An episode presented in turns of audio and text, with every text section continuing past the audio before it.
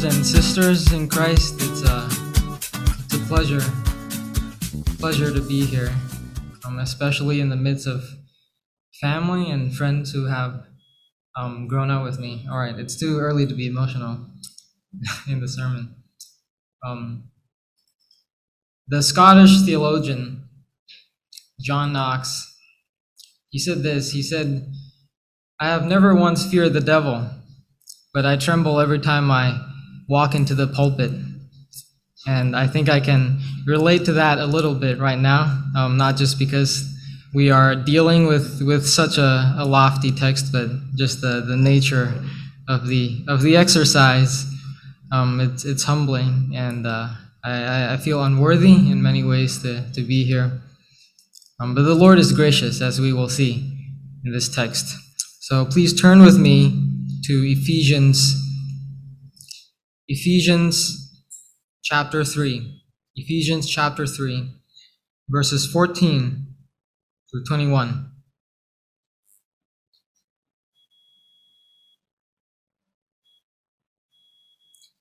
Ephesians chapter 3 verse 14 verse 21. This is the word of God. Please listen with reverent care. For this reason, I bow my knees before the Father, from whom every family in heaven and on earth is named, that according to the riches of his glory he may grant you to be strengthened with power through his Spirit in your inner being, so that Christ may dwell in your hearts through faith, that you, being rooted and grounded in love, may have strength to comprehend with all the saints what is the breadth and length and height and depth, and to know the love of Christ that surpasses knowledge, that you may be filled with all the fullness of God. Now to him who is able to do far more abundantly than all that we ask or think, according to the power at work within us. To him be glory in the church and in Christ Jesus throughout all generations, forever and ever. Amen. Let's pray for God's help. Dear God, as we open your word this afternoon, we see that it's a, a marvelous word, a, a wonderful word, a lofty, a lofty text. And we know that without the illumination of your Holy Spirit, we will not understand a single word. So we pray for His help even now um, and help these words to, to mean something to us and to sink in um, so that we may, we may know something of this immeasurable love. And we, we thank you for um, the privilege of, of hearing you speak to us. In Jesus' name we pray. Amen.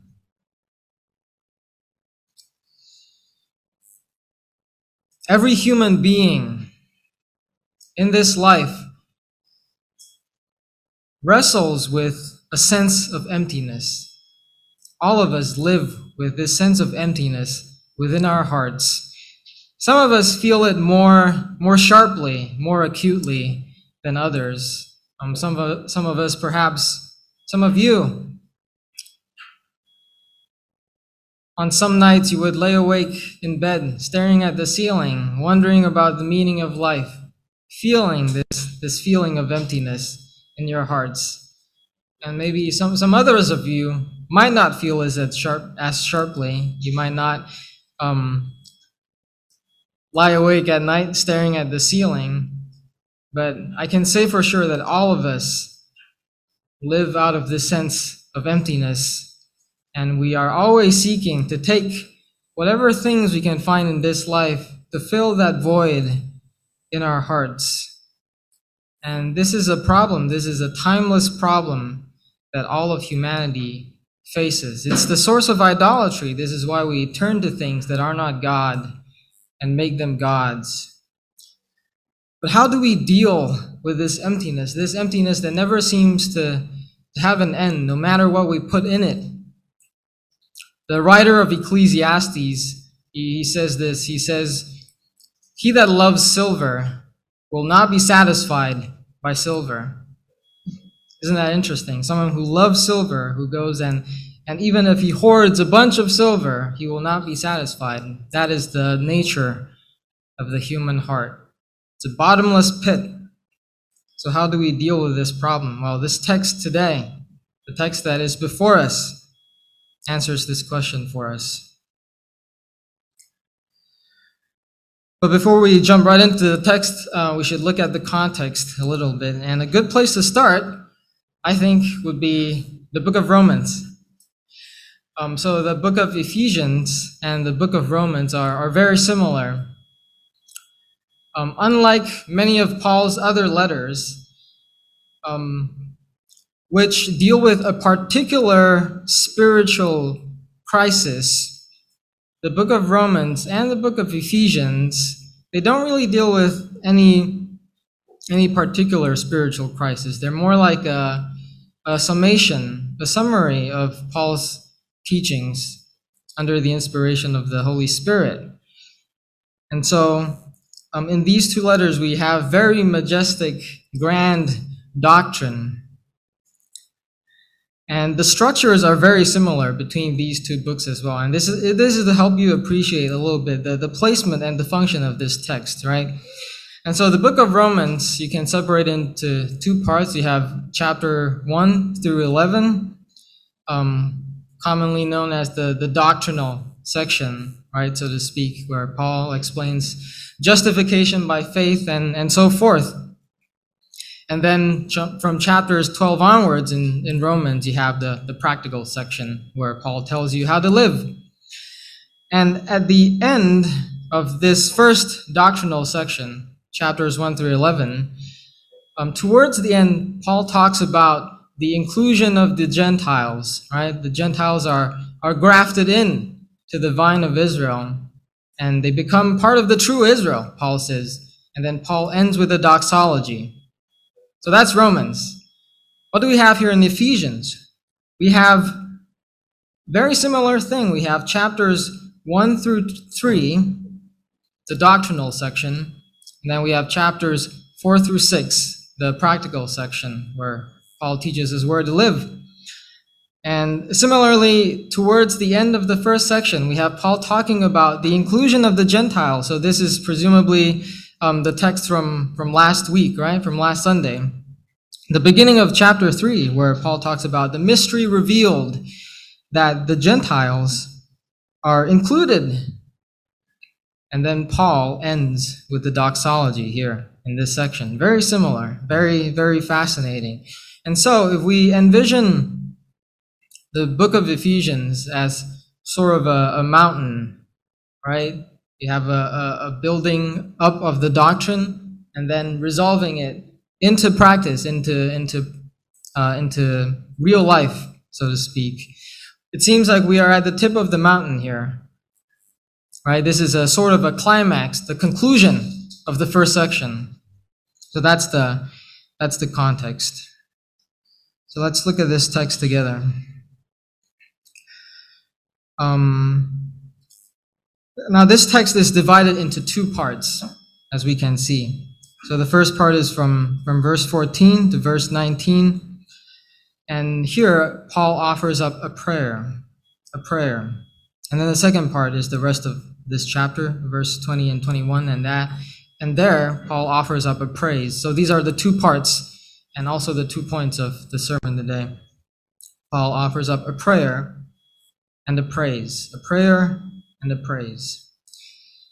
So, what does Paul pray about? What is it that Paul prays about? Well, to be to get right to the, the bottom of it, to the heart of it, Paul prays about love. Paul prays about love.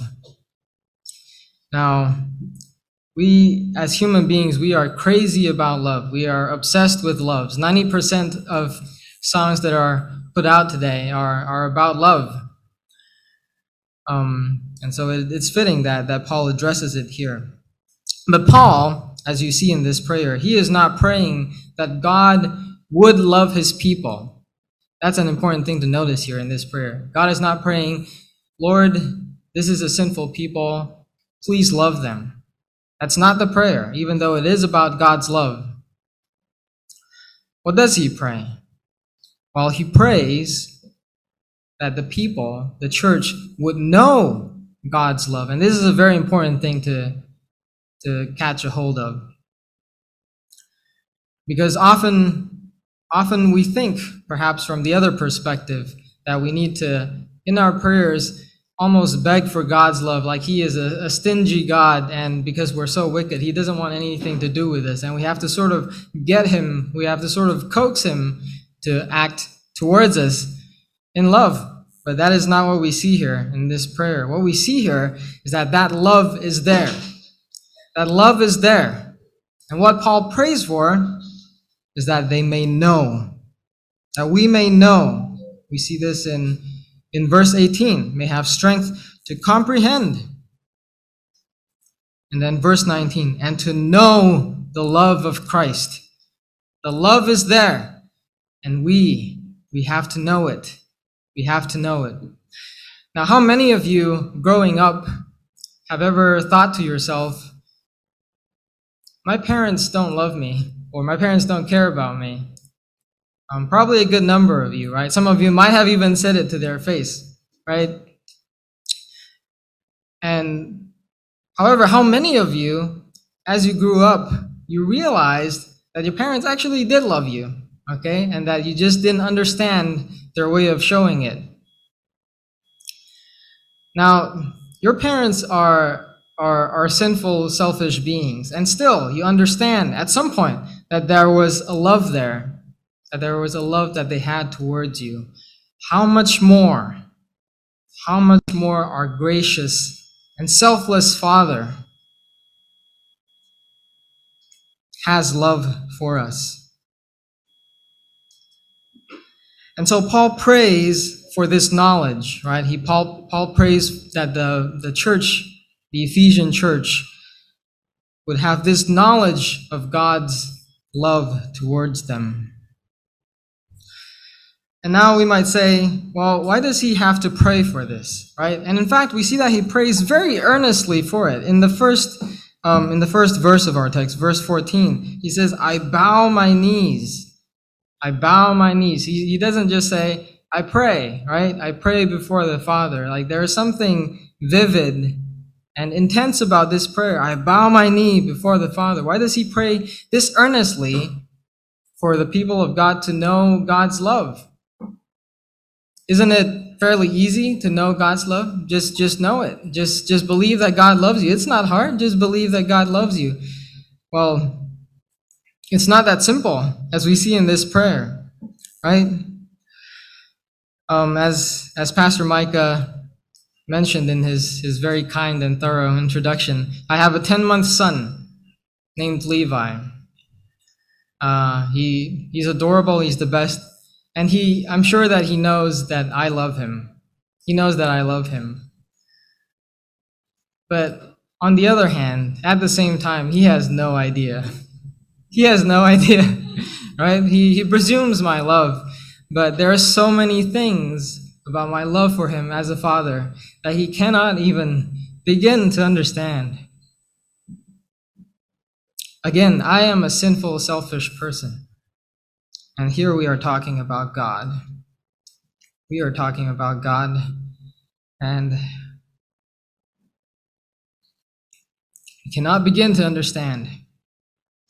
Which is why which is why when Paul prays for this knowledge of God's love, he doesn't pray directly for this knowledge. What exactly does he pray for? Look at this text. He prays for power. He prays for power. He prays for strength.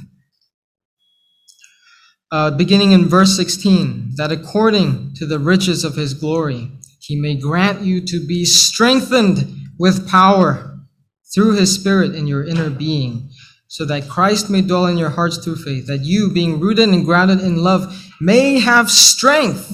May have strength. We need power to, to know God's love. Have you ever thought of that? We need to have strength just to be able to know God's love. And why is that? Why is it that we need power to understand God's love? Well, Paul goes on to show us in this prayer. May have strength to comprehend with all the saints what is the breadth and length and height and depth, and to know the love of Christ that surpasses knowledge. So, why is it that we need power? It's because it's impossible, humanly speaking.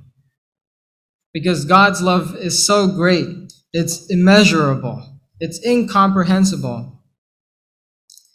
When Paul says here, What is the breadth and length and height and depth? What is it? He doesn't even answer this question. What is the breadth and length and height and depth? Well, as we read just now earlier in the liturgy, we looked at Psalm 103. And what does it say there about the height of God's love? God's steadfast covenant love. It says, As high as the heavens are above the earth, so great is God's love towards us. As high as the heavens. But you say, well, that can't be. I'm, I'm, such a, I'm such a sinful person. And God is a holy God. How can He have this much love for me? Well, also in Psalm 103, what does God do with our sins? As far as east is removed from west, God removes our transgressions from us.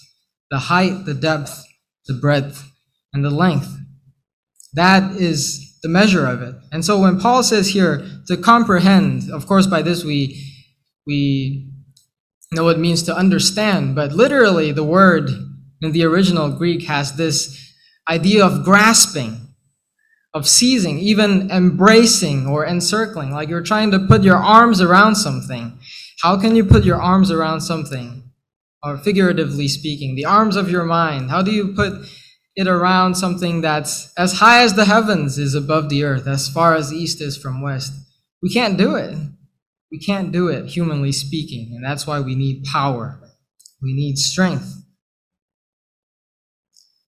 Similarly, verse 19, to know the love of Christ that surpasses knowledge. Now, that's an interesting thing to say. Knowing something that is beyond knowledge. That is, that is what we need here, right? To know the love of God. But the love of God surpasses knowledge. How do we achieve that? We need power, we need strength. And that's why Paul prays so earnestly for it, bowing his knees before the Father.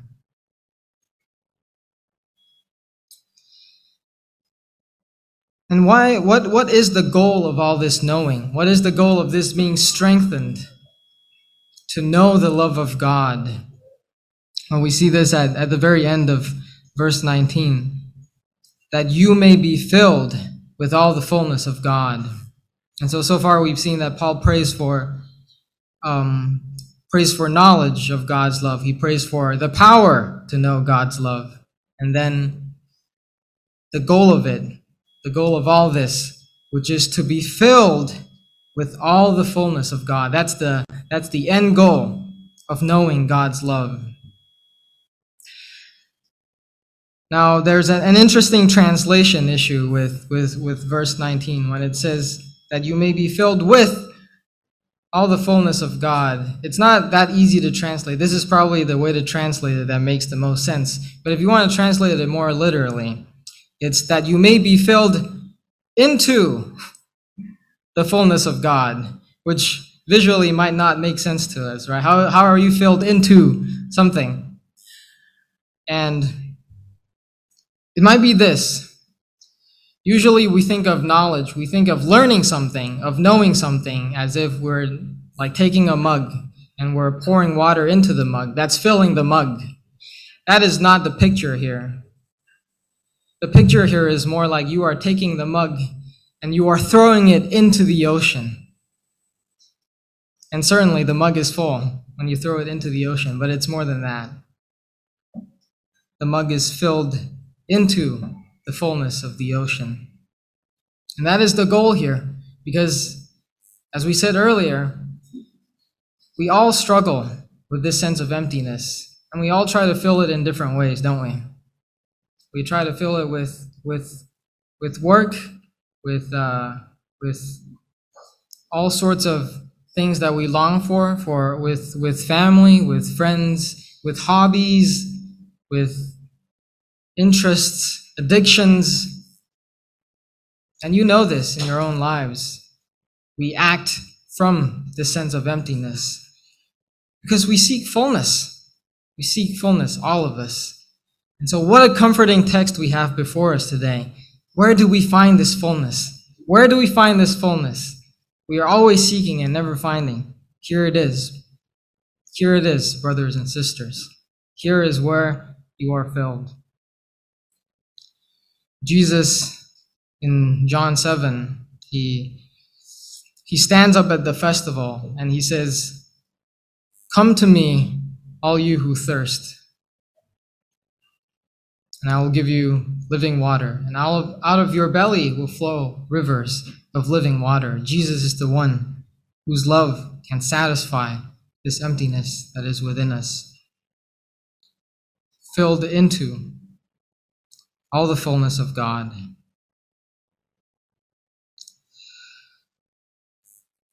And so, Paul, having prayed this prayer, he now goes on into a praise in the second part, into the doxology, beginning in verse 20.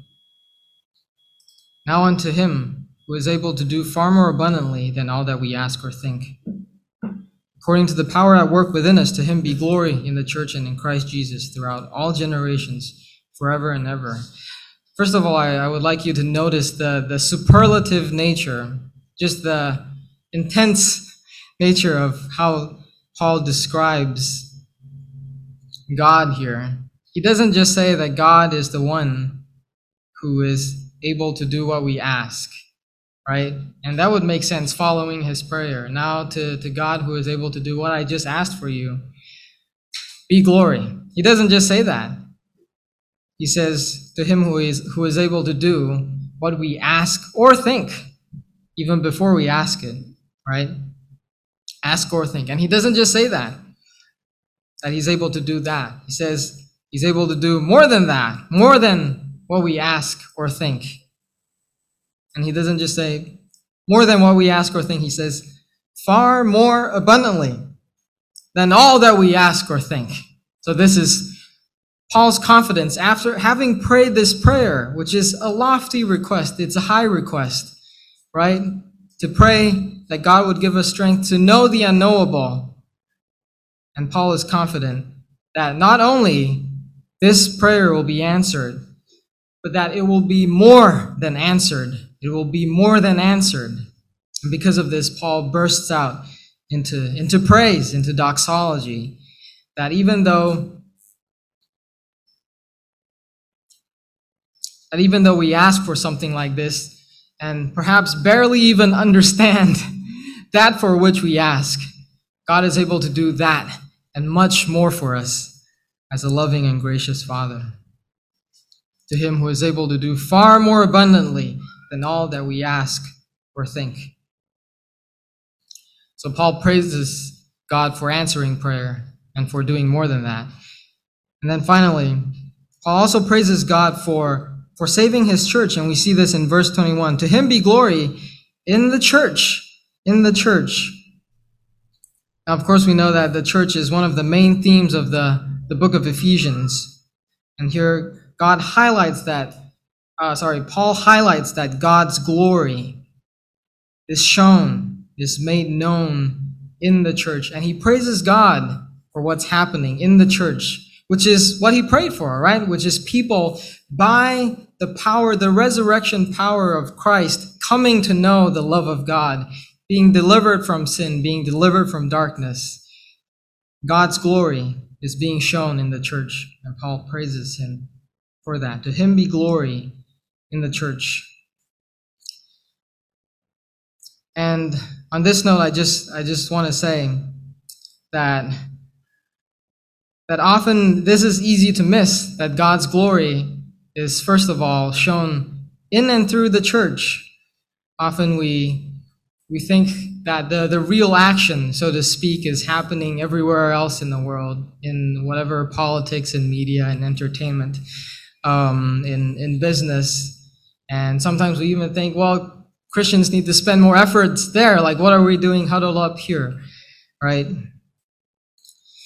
The Apostle Peter speaks of things that angels long to look into. And what is, what is Peter talking about there? It's not talking about the great, um, the great events of history as people think of, think of that. No, the, the angels were longing to look into salvation, God saving the church. In other words, we're looking for, for the real action.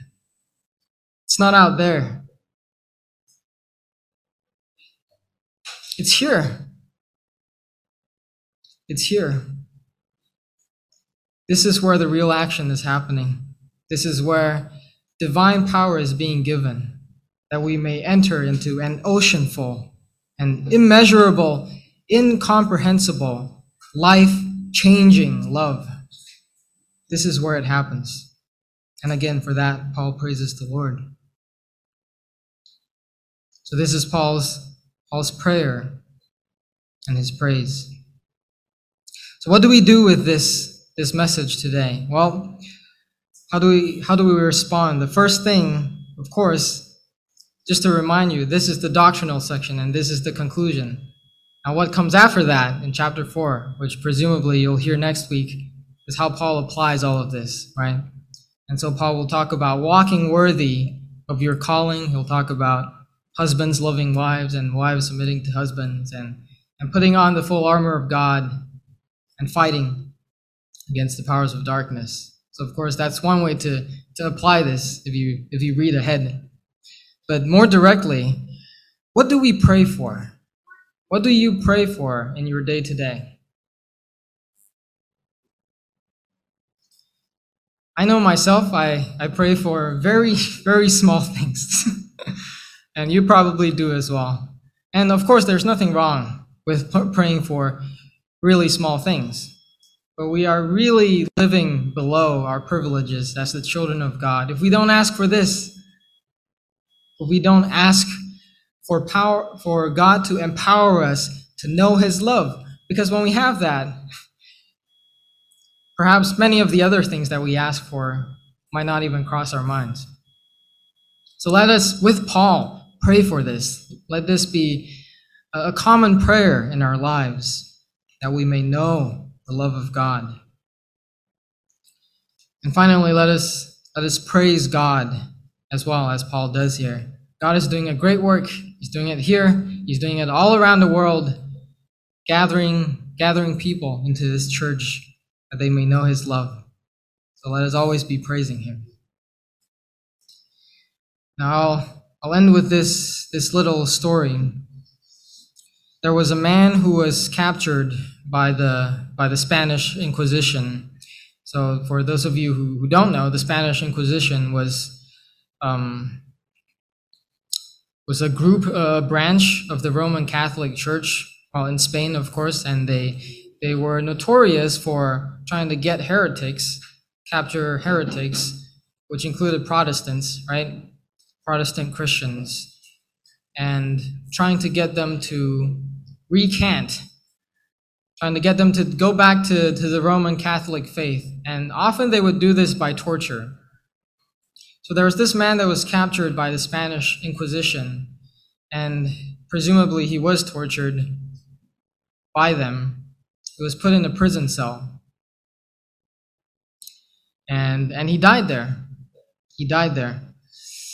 When, when the armies of, of Napoleon they, they swept into Spain a few centuries later. They found this prison cell, and they found the remains of this man who seemed to have remained firm, right, in his in not not bowing to the to the Spanish Inquisition.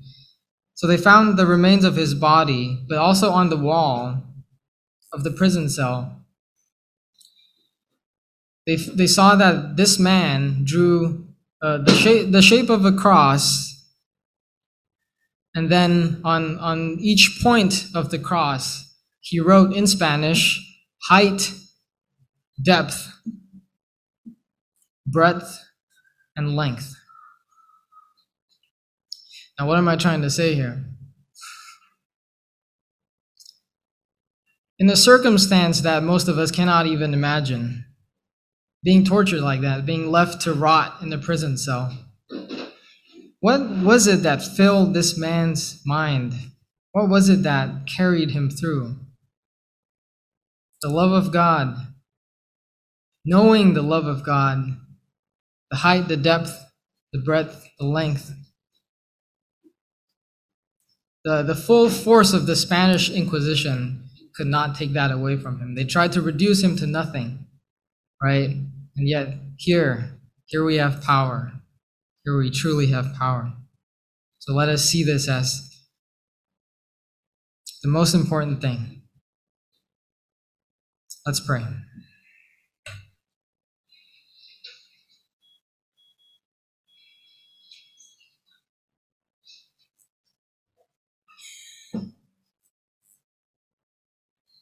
Dear God, we thank you for this word.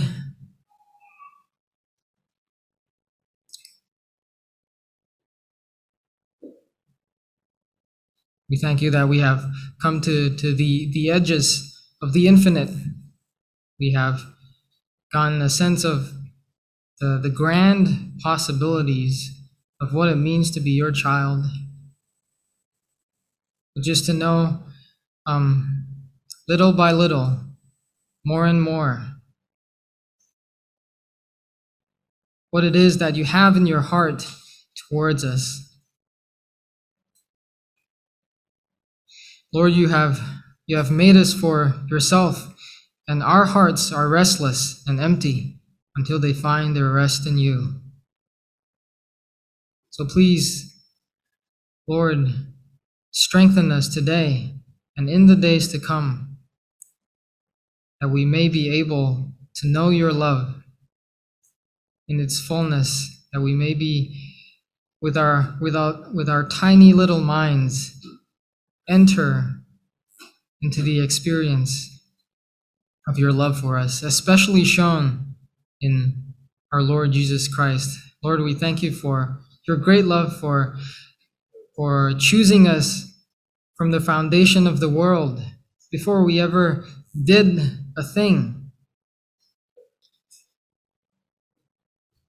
Lord, we often think that we are unloved, that we are unthought of.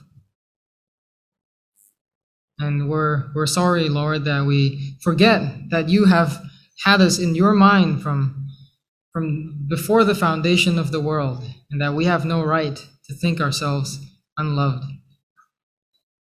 We also thank you that while we were dead in our sins, while we were in bondage to the powers of darkness, you saved us, not because of anything good in ourselves, but by your grace, according to the riches of your mercy, in love, raising us up with Christ. Lord, help us to live in that resurrection power this coming week as we face various challenges in our workplaces, in our relationships, we know that we can do nothing apart from you. We know that we are empty without you. So please be with us. Please be with us. We need you more than we understand.